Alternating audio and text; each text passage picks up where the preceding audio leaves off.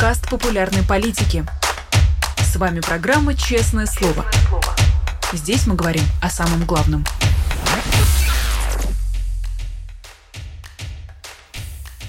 Привет, друзья! В Москве 11 часов утра. Вы смотрите «Честное слово» на канале «Популярная политика». Меня зовут Ирина Алиман, и, как обычно, в этот самый момент я призываю вас поставить лайк, написать комментарий в чате, поддержать нас на Патреоне, либо стать спонсором нашего канала на Ютубе, ну и также это спонсорство можно дарить. Ну и, конечно, не забывайте о том, что у вас есть возможность задать свой вопрос нашему сегодняшнему гостю через суперчат, а я прям сейчас начну со своих вопросов. У нас на связи ютуберы и журналист Иван Яковина. Иван, здравствуйте. Доброе утро. Иван, я достаточно давно следила за вашим YouTube-каналом, и у меня всегда складывалось впечатление, что вы представляете там такие полувоенные, наверное, сводки, поскольку вы все-таки подчеркиваете, что вы не являетесь военным экспертом, что вы скорее даете сводки по открытым источникам по состоянию там, на сегодняшний день, обозреваете события. А как вы себя все-таки позиционируете больше? Как ютубера, как журналиста? Потому что у меня ассоциация... Не знаю, насколько вас это сравнение порадует или не порадует. У меня больше ассоциация с тем, что делает Майкл Найкин на своем Ютубе. Честно говоря, я даже не знаю, как это назвать. Я просто сижу и комментирую новости, которые мне были интересны. Изначально я вообще комментировал только всякую международную повестку. Поскольку я россиянин, я живу в Украине, я не могу в полной мере комментировать украинские вещи, особенно сейчас. Но, в общем... Под началом войны, естественно, пришлось переключиться на войну. Логично, и очень многие так изменили направление своей деятельности. Вы родились в Москве, и, насколько я понимаю, вы получили российское гражданство спустя какое-то время. Мне уже доводилось буквально вчера задавать вопросы о самоидентификации. У нас вчера был Евгений Киселёв в гостях, который в Украину переехал в конце нулевых. У него был свой ответ на этот вопрос, а от вас я хочу попросить ваш ответ. Вы все-таки считаете себя россиянином или больше чувствуете себя украинцем? Потому что, насколько я понимаю, вы все-таки этнически украинец. Я наполовину украинец, наполовину русский этнически. Родился действительно в Москве. Университет тоже закончил в Москве. ИНЯС магистратура заканчивал. Потом я переехал в Украину, сколько получается, в 2009 году, но уже довольно давно. Живу здесь, женился уже в Украине, поэтому я, наверное, такой и российский, и украинский. Но паспорт у меня до сих пор российский, если да. Хотя я говорю по-украински, в общем, достаточно свободно. Во Львове долгое время жил. Не знаю даже, кто я. И то, и другое, наверное. А для вас вообще этот вопрос важен? Ну, вот для вас, для вашего окружения? Ну, иногда это, конечно, возникает, особенно сейчас, учитывая то, что война и все такое, но в общем я не сказал, что это для меня прям принципиальный вопрос. Вы сейчас работаете с украинскими СМИ, вы работали при этом раньше и с российскими СМИ, и вы сотрудничали с Лентой.ру до 2014 года. Разрыв сотрудничества связан с уходом Галины Тимченко или с тем, что Россия оккупировала Крым? Ну, оно все вместе там было связано. Я не знаю, следили ли вы или кто-то другой за этой историей, но там была история такая, то, что в 2014 году мы, в общем, достаточно честно освещали, когда я работал в Ленте.ру, освещали всю эту историю. Ну, и всех тех, кто тогда ее честно освещал, закрывали, либо меняли собственников, либо меняли менеджмент. Ну, и в Ленте.ру та же самая история случилась. И когда Галину Тимченко катапультировали собственники из Ленте.ру, то вместе с ней ушел весь коллектив, включая даже, по-моему, нескольких уборщиц. Поэтому вот так вот. Ну и я ушел, конечно, тоже. Я не просто следила, я работала в Рамблере, просто в другом подразделении, в другом департаменте, поэтому то, как перемалывали Ленту.ру, как потом ниспустили Гориславского, который следил в предвыборный 2017 год за Рамблером и его медиадеятельностью, это все было буквально на моих глазах. Это был последний раз, когда вы сотрудничали с российскими медиа? Да, нет, я после этого, по-моему, для «Репаблика» несколько статей писал, для «Кольты», что-то такое. Ну, это уже так, типа, скажем, внештатно. А больше именно на работу я в российские СМИ никогда не ходил. А вы следите сейчас? Я, более того, я Я с 2014 года я в Москве ни разу не был.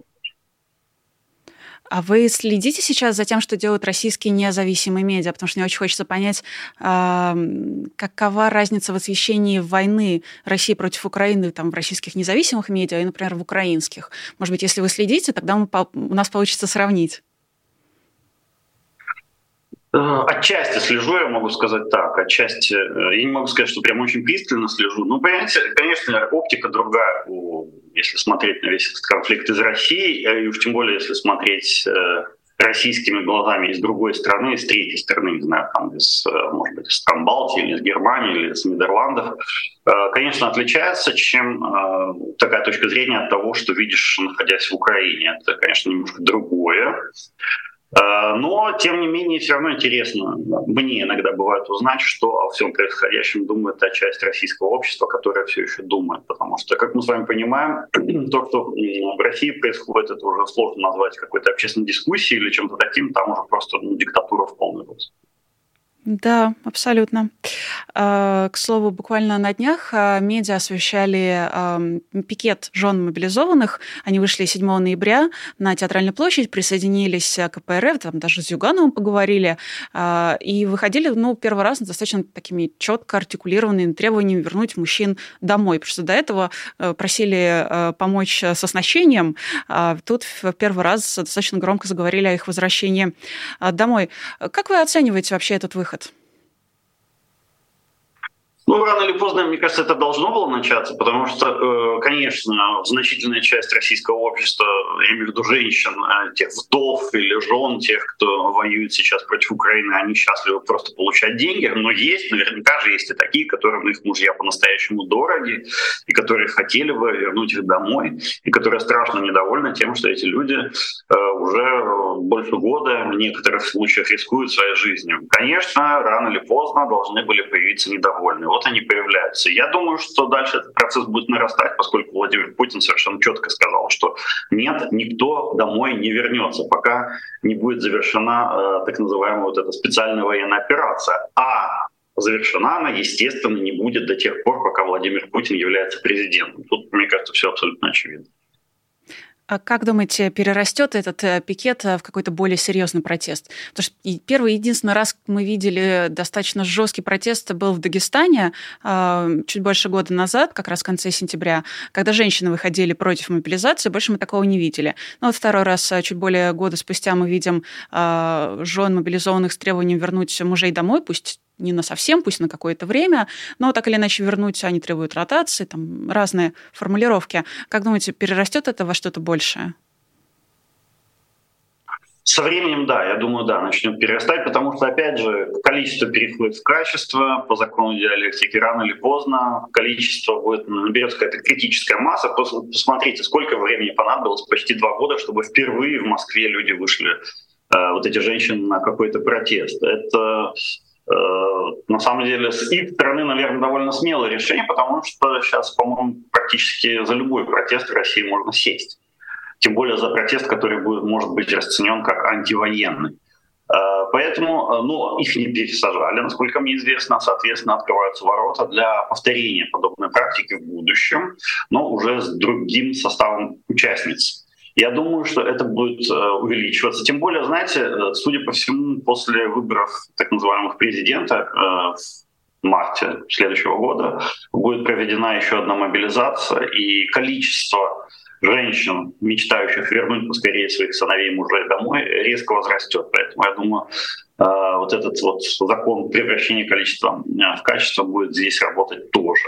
Но, как видим, конечно, это будет работать медленно. Почему? Потому что, опять же, Россия супер жесткая диктатура, и там, как говорится, не развернешься. Любое общественное движение вызывает страшное подозрение и даже чувство опасности со стороны государства. И это движение, как и аналогично ему, сейчас власть, скорее всего, попытается каким-то образом подавить. Но, я думаю, все равно полностью уничтожить его не получится.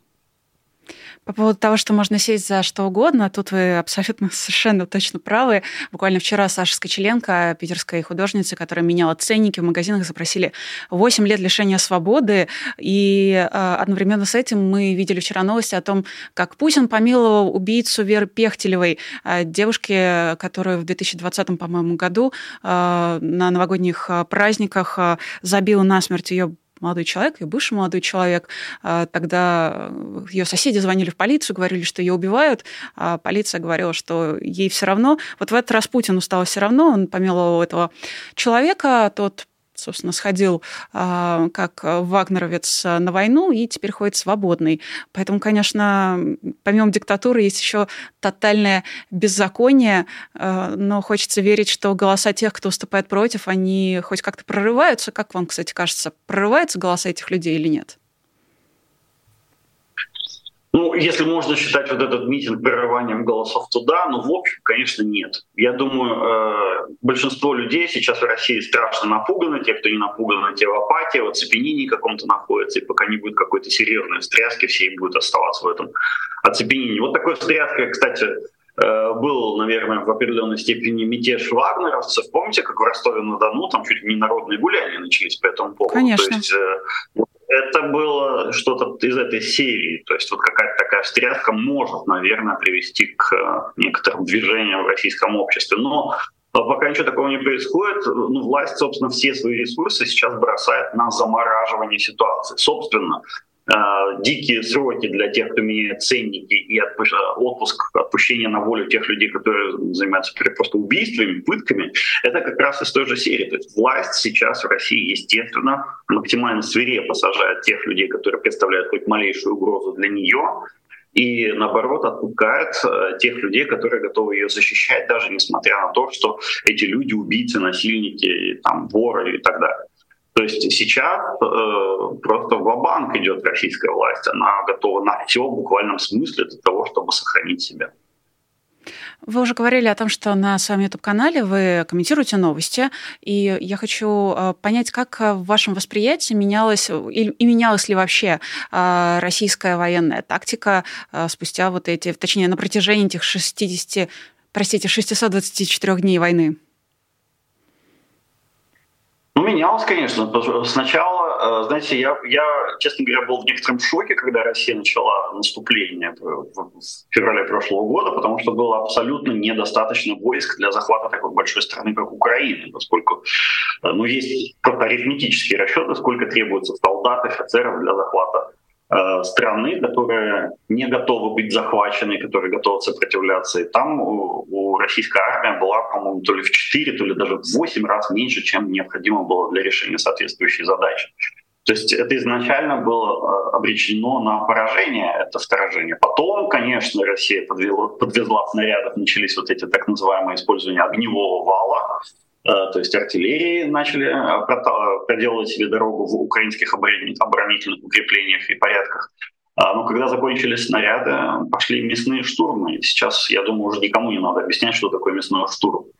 Ну а сейчас уже и с людьми начинаются проблемы, поэтому как дальше Россия будет пытаться идти вперед, я даже себе не очень представляю. Скорее всего, будет какая-то комбинация из мясных штурмов и огневого вала, вот как сейчас была Авдеевка, где подсобирали немножко снарядов, или привезли из Северной Кореи, пытались устроить артиллерийскую подготовку, а уже потом вперед пускали пехоту.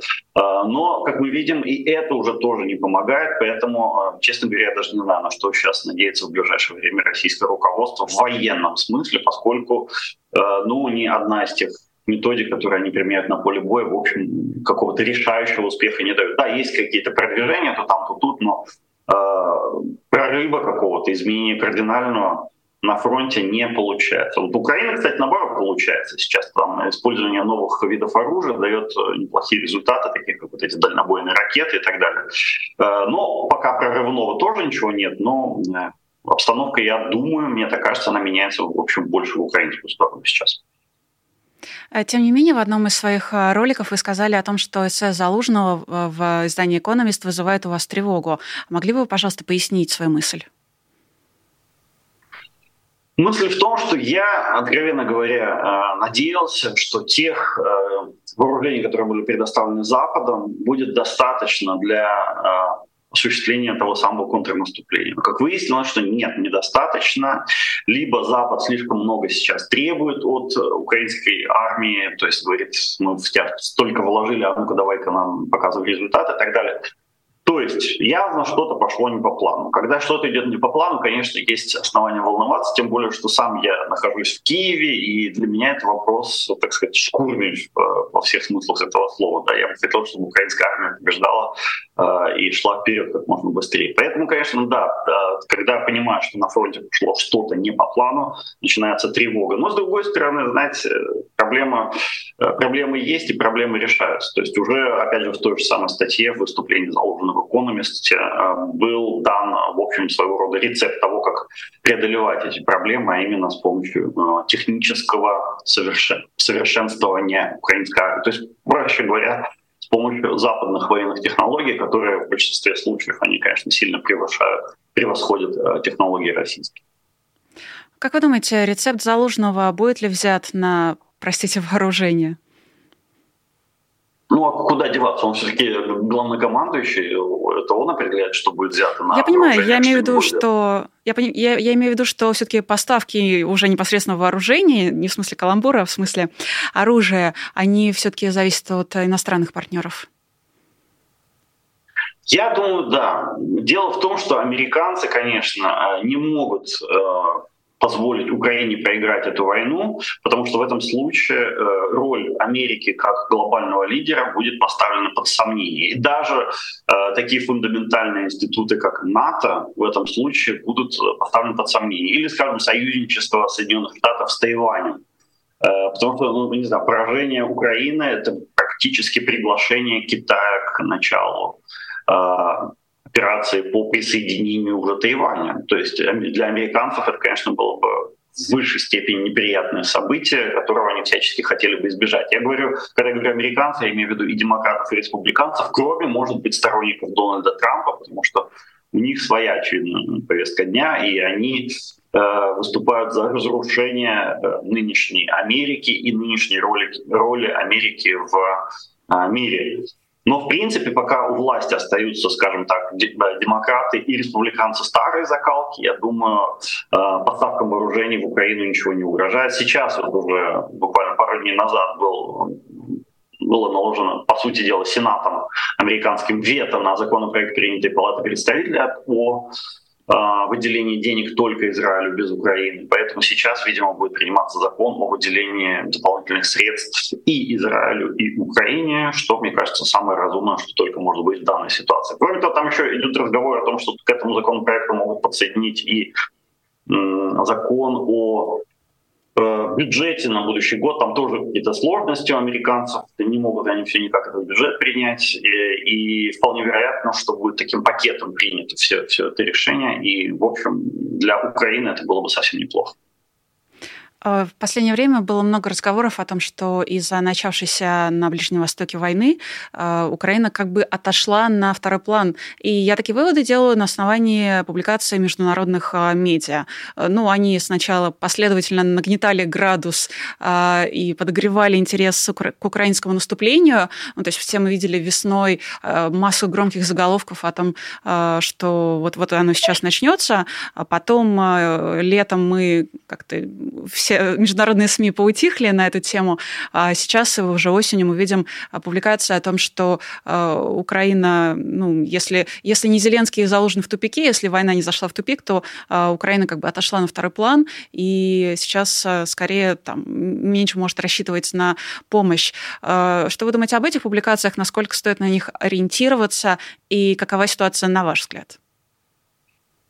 Ну, международные СМИ, на мой взгляд, делают свою работу так, как они ее понимают. То есть они должны привлекать зрителей, читателей и так далее. Они, конечно, зрителям и читателям все время подкидывают более новые, свежие сюжеты, которые, на их взгляд, кажутся более интересными и заслуживающими внимания аудитории. Обвинять их в том, что они утратили интерес к Украине и приобрели интерес к ближневосточной тематике, мне кажется, особого смысла нет, поскольку так СМИ устроены. Другой вопрос, что как устроена как устроены политические элиты на Западе, будет ли внимание политических элит сокращаться к украинскому сюжету. Тут, насколько я понимаю, все не настолько плохо, насколько в западных СМИ. То есть у меня многие друзья работают с западными, так сказать, правительствами здесь, в Киеве, да, и они говорят, что нет, интерес к Украине не теряется, наоборот. Многие, особенно в Европе сейчас, многие переживают, что что-то пошло не так, что надо как-то помочь, нужно что-то поменять.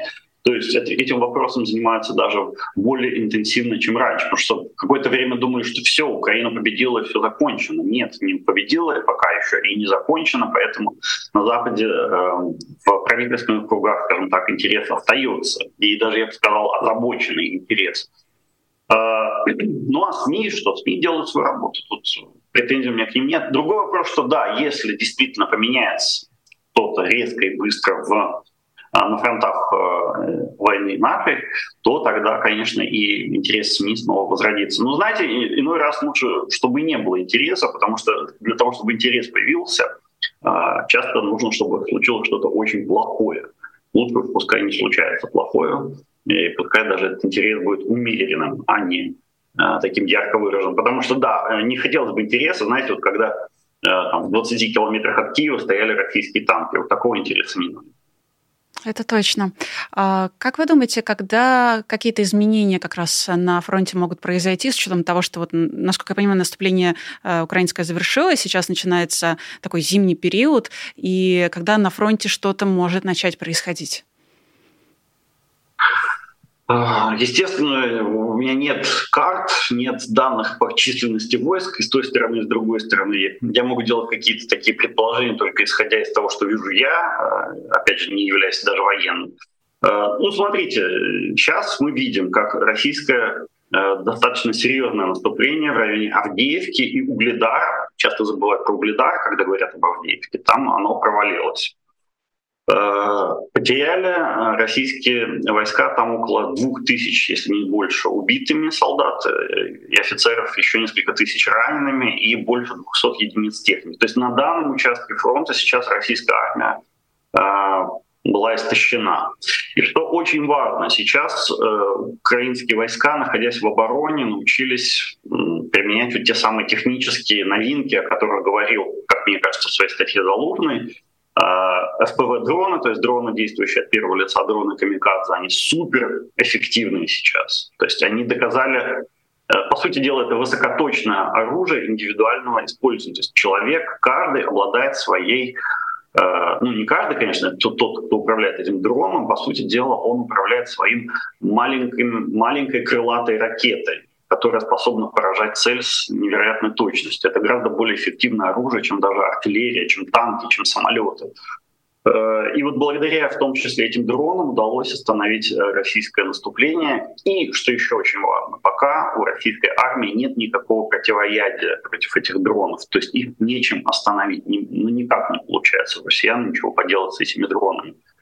Соответственно, вот тут мы уже видим начало реализации той концепции, о которой говорил Залужный. То есть использование современных военных технологий помогает остановить противника, даже если противник численно превосходит, причем существенно численно превосходит ваши собственные войска. Если эта тенденция будет продолжаться, развиваться, я думаю, к весне российская армия будет очень сильно истощена, особенно учитывая общее предположение, что до весны, до президентских выборов в России не будет объявлена мобилизация, новой волны мобилизации. То есть в России реально будет мало войск к весне, боеготовых, боеспособных.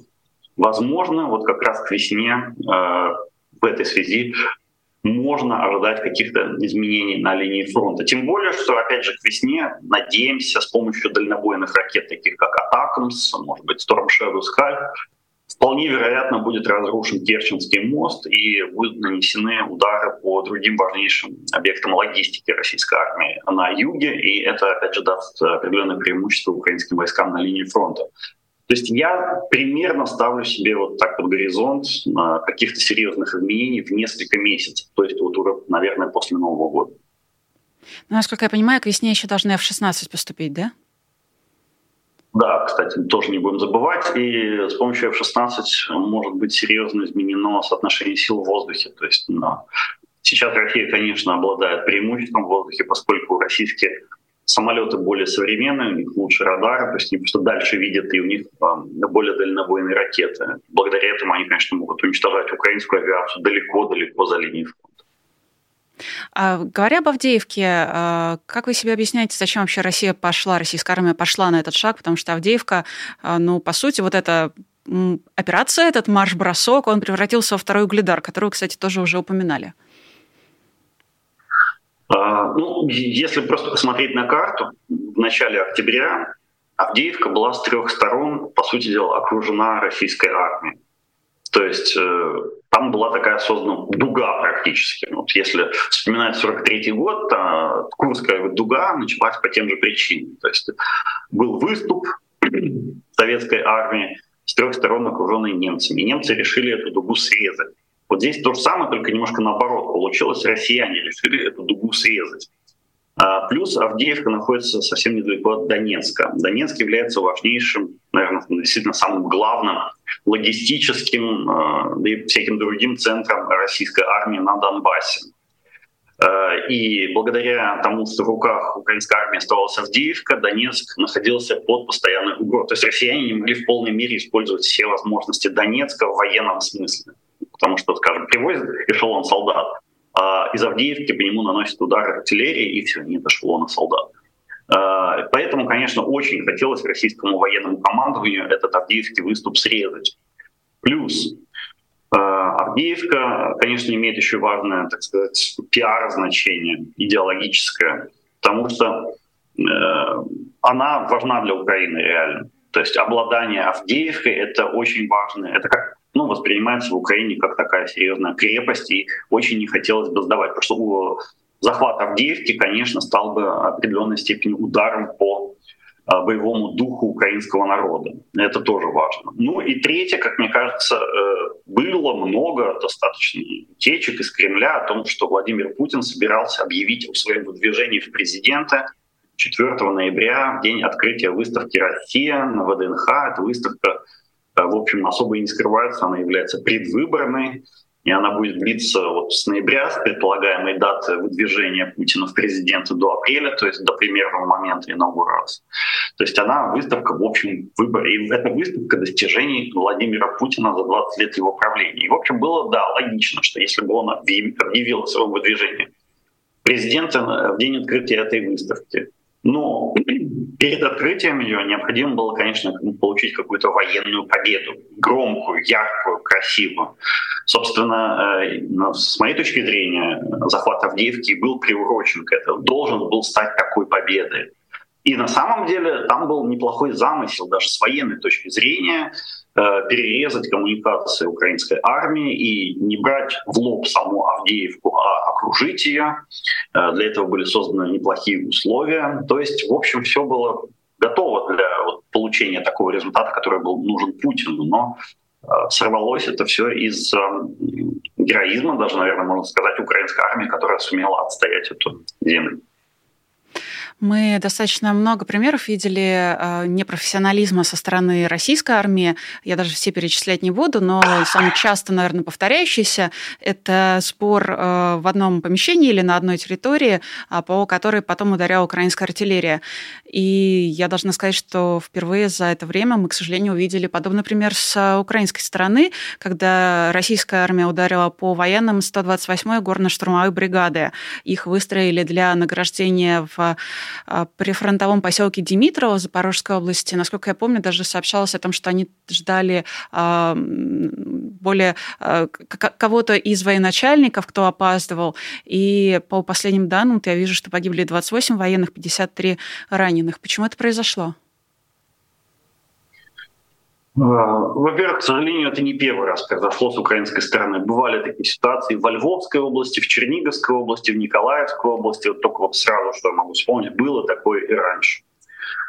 Я не знаю, мне кажется, это все-таки не предательство, мне кажется, это дурость военная, которая, к сожалению, имеет место быть в головах многих офицеров, старших офицеров особенно. Они, к сожалению, до сих пор не понимают, что в мирное время, точнее в военное время нельзя устраивать торжественные построения, проходить, значит, отдавать воинские приветствия, проходить торжественным маршем, всякое такое. Нельзя этого делать, тем более этого нельзя делать при фронтовых районах.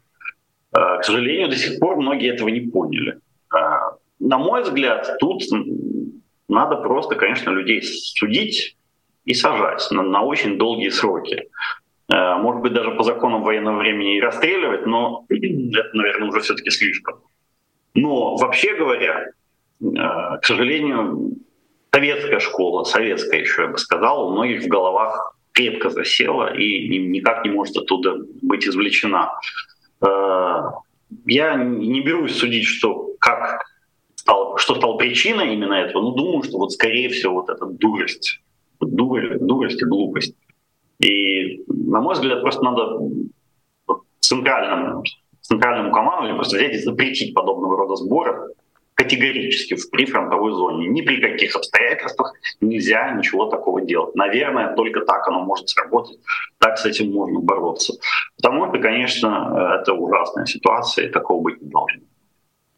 Ну вот мы с вами совсем недавно, буквально несколько минут назад, обсуждали публикации в международных СМИ об усталости от войны. Все-таки усталость на физическом уровне, на эмоциональном уровне, она ощущается в Украине? Очевидно, это явление, оно выматывает. Может быть, и в данном случае усталость стала причиной? Усталость... Я не очень понимаю, как усталость может стать причиной того, что кто-то устроил построение на свежем воздухе. Мне кажется, это не усталость, это все-таки желание... Это был день, чтобы вы понимали, это был день артиллерии и ракетных войск. То есть хотели праздника. Вот устроили праздник людям, называется. То есть вот по-другому праздники не умеют устраивать. Дурость это, мне кажется, не усталость. А усталость есть, конечно, и среди мирного населения, и среди... солдат на фронте, усталость накапливается. Усталость — это тяжело. Вот я недавно ехал в поезде, и со мной ехал солдат в отпуск. Я даже с ним не разговаривал, просто слушал, как он разговаривал со своими родными по телефону, с друзьями, с родными. И вот усталость, наверное, это было самое главное, что от него звучало. Что он говорил? Он просто безумно хотел спать. Он говорит, я приеду, я буду 5 дней спать. Но очень хотел отдохнуть. И по нему видно было, что действительно это человек, умирающий от усталости. Он молодой, но видно было, что он уже не такой молодой, как его физиологический возраст, что он гораздо старше, кажется, что как будто он прожил уже много-много жизней. Это на самом деле такое страшноватое чувство, когда видишь вот таких людей. Не страшновато не потому, что просто думаешь, как жалко, что он вместо того, чтобы жить нормальной жизнью, вот это все вынужден пропускать через себя. Это кошмар, конечно. И, конечно, мирным людям существенно проще, чем тем, кто воюет на фронте, но все равно люди устают, естественно. Это абсолютно неудивительно. И, конечно, я думаю, что люди, которые не оказывались в такой ситуации, я в частности, никогда не сможем понять или прочувствовать, точнее, на себе. Но тем более спасибо вам о том, что вы об этом говорите. На таком очень простом примере это становится намного... понятнее, мне кажется, стоит об этом напоминать. Я, если позволите, хочу еще вернуться немножечко к теме СМИ, медиа и российских в частности. Год назад, в конце октября, вас признали иноагентом в России. Почему? Не знаю. Они написали, что меня финансирует Украина, по-моему, как-то так. Но вы же уже не работали с российскими медиа. Что? Вы же уже не работали с российскими медиа с 2014 года. Я сам к себе как медиа, так сказать, на двух ногах, да, поэтому, наверное, по этой причине. Потому что, в России мой YouTube-канал довольно активно смотрит, там много миллионов, наверное, просмотров, я думаю, с этим связано. Вообще это, конечно, прям, скажем, приятно было. Я, чувство Родина про меня не забыла, признала врагом народа. Это приятно, особенно если такая Родина. Да уж, Родина помнит, Родина знает.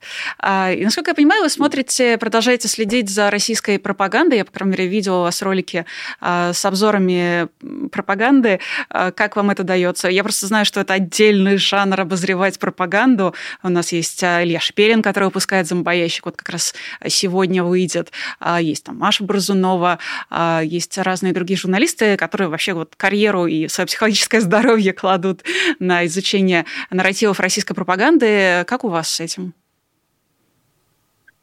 Я не могу сказать, что я прям все время в этом сижу, потому что в Украине на самом деле тоже есть много людей, которые занимаются обзором российской пропаганды на достаточно профессиональном уровне. Это на самом деле просто забавно иногда, то есть там смешно, там какие-то такие вещи говорят, но это просто на грани научной фантастики, вот как «Звездные войны» посмотреть или что-нибудь из этой серии. Это то, что они иногда вещают, то, что они говорят, особенно про Украину. И когда ты находишься в Украине и слушаешь их, это, конечно, очень весело. Бывает иногда по себе, что называется, послушать что-нибудь такое эдакое. Конечно, да, это сложно, потому что, знаете, я один раз решил посмотреть от корки до корки выпуск Соловьёва, по-моему. Его эта передача «Вечер» или «Воскресный вечер», как это называется.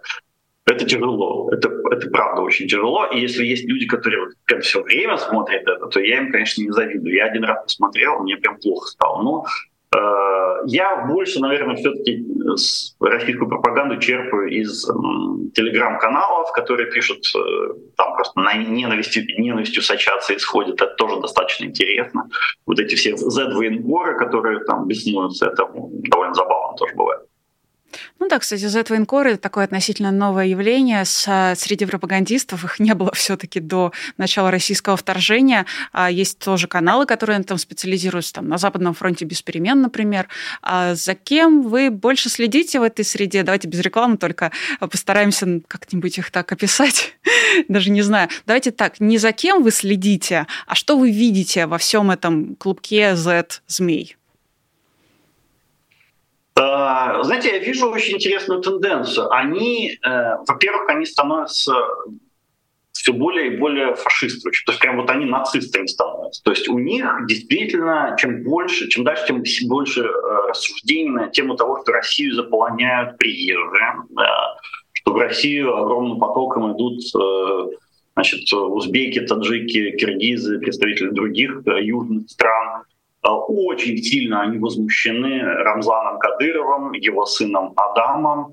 Причем они возмущены не тем, что там диктатура или нарушение прав человека, они возмущены тем, что им все можно, тем, что им можно там сбивать русских, тем, что Кадырова младшего награждают орденами и так далее, и так далее. То есть они видят, что им кажется, что Путин предал их, как бы Z-патриотов, в пользу Кадырова и других, исламизация, вот эта ползучая, их, конечно, очень сильно беспокоит.